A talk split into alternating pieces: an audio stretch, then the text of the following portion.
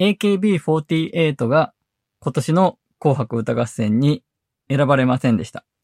もちろん他の姉妹グループも選ばれずに48グループ全滅ですね。乃木坂46、桜坂46、欅坂から改名したんですね。日向坂46の坂道シリーズは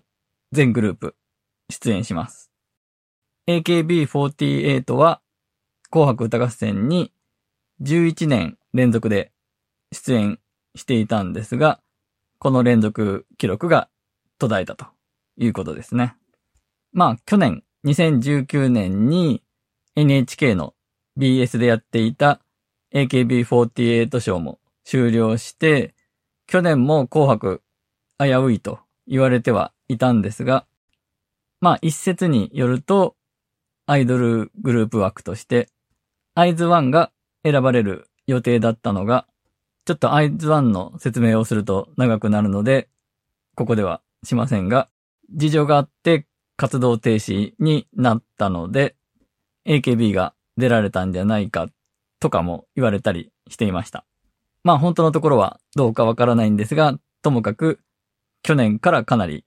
厳しい状態だと言われていて、今年はついにダメだったということになります。で、ここで今更なんですが、私の立ち位置というか、どういう立場でこの話をしてるかというと、AKB48 は好きですし、握手会は行ったことないんですが、劇場公演は見に行ったことがあります。あと、運動会を AKB48 グループでやったイベントとか、コンサート的なものとかも見に行ったことがあります。ただ、そこまでファンというわけではなくて、さっき言ったいろいろ行ってますというのは家族で行ってるんですね。で、娘がまだ小さかった頃、劇場公演にしても、コンサート的なイベントにしても、ファミリー席というのがあって、家族3人で行けたんですね。劇場公演の場合はファミリー席というか、ファミリーで参加できる劇場公演というのがあったんですね。で、多分ファミリー席で行けるのが小学生までぐらいだと思うんですが、ファミリー席で行けなくなると、今度はだいたいペアで行くことになるんで、その後、妻と娘で何回か見に行ってると思うんですが、全部私は自宅待機と。まあそれで納得してるという、その程度のファンで、実は乃木坂の方が好き、坂道シリーズの方が私は好きな方なんですね。で、話戻りまして、今回紅白に落選したことなんですが、人気が低迷してるからだと言われていて、確かにそれも認めざるを得ないんですが、今回に限ってはコロナの影響も大きいんじゃないかなと思っています。新型コロナウイルスの影響で、今回の紅白歌合戦はかなりこれまでとは違ったものになると思うんですね。感染予防とか対策も気をつけると思いますし、そうなってくるとやっぱり大人数でわちゃわちゃやってるのが売りである AKB48 は、今年の紅白にはコロナ禍の紅白にはミスマッチなんじゃないかなと。そこの理由も紅白出るか出れるか出られないかのボーダーラインにいた場合に、やっぱり出ない方がいいだろう、出さない方がいいだろうという方に触れた原因の一つではないかなと思うんですね。AKB48 のメンバーは例年の紅白歌合戦だと他の歌手の後ろに出てきて踊ったりとか、賑やかし要因としてかなりいろいろ便利に使われていたんですが、今年はそれも必要ないだろうと。そういうところも影響してるのかなと思います。じゃあ坂道シリーズだって大人数でわちゃわちゃやってるじゃないかと思うかもしれないんですが、例年 AKB48 の紅白歌合戦の出演というのは AKB48 グループが選ばれてるというイメージで捉えていいと思うんですが、48グループのメンバーがとにかくいっぱい出てきて、ステージいっぱい、ステージの袖にもいるし、場合によっては客席とかにもメンバーがいて、ワイワイやってると。坂道シリーズは各グループごとで見ると、そこまでは人いないですから、そもそもそういう演出もしないで、結構ダンスを見せるみたいな感じなんで、やっぱりワイワイ大人数でやってるイメージが一番強いのは AKB なんですね。なので、来年になるか、再来年になるか、コロナも収束して、みんなでワイワイできるようになった時に、AKB48 が紅白復活というのは、それなりに面白いシナリオかなとも思っています。あと、次に言いたいことは、人気が低迷しているというのは確かに事実ではあるんですが、そこまで自利品ではないよと。去年2019年のシングル年間ランキングオリコンのでは1位2位が AKB ですし、オリコンの今年のランキングは年間ランキングはまだ出てないみたいなんですが、ビルボードの日本の今年の2020年の年間ランキングも1位は AKB48 失恋ありがとうという曲です。今年はシングル1曲しか出せてないんですが、コロナの影響もあって、その曲失恋ありがとうは117万枚売れています。で、人気の低迷というのを AKB48 のファンが減ってるという側面と、テレビで見かけたり、街中で曲を聴いたり、一般の人が、ファンじゃない人が目にしたり、曲を聴いたりする機会が減ったという面とがあると思うんですね。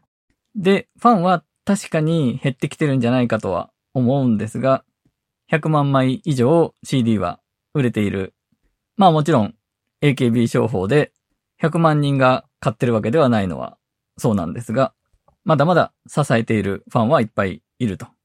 で、一般の人が目にする、耳にする機会が減っているということですが、これはある意味本来の状態に戻りつつあるというか、テレビだったり一般大衆の支持を仰がなくても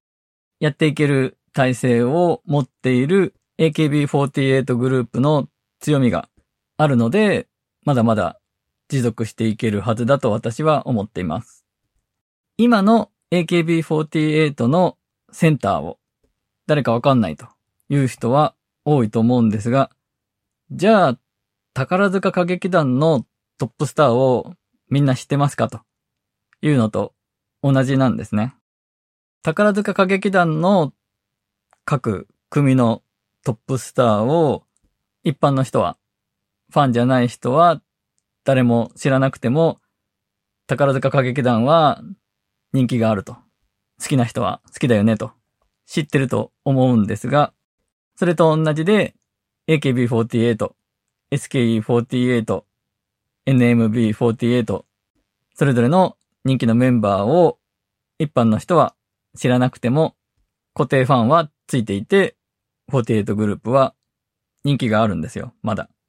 そもそもAKB48、そして48グループのコンセプトは、会いに行けるアイドルなんですね。この会いに行けるアイドルを、握手会やってるから会いに行って握手できると思ってる人も多いみたいなんですが、それは違っていて、本来の会いに行けるアイドルの意味は、専用の劇場があって、そこで日々、公演をしているので、見に行きたいと思った時にそこに行って会いに行けると。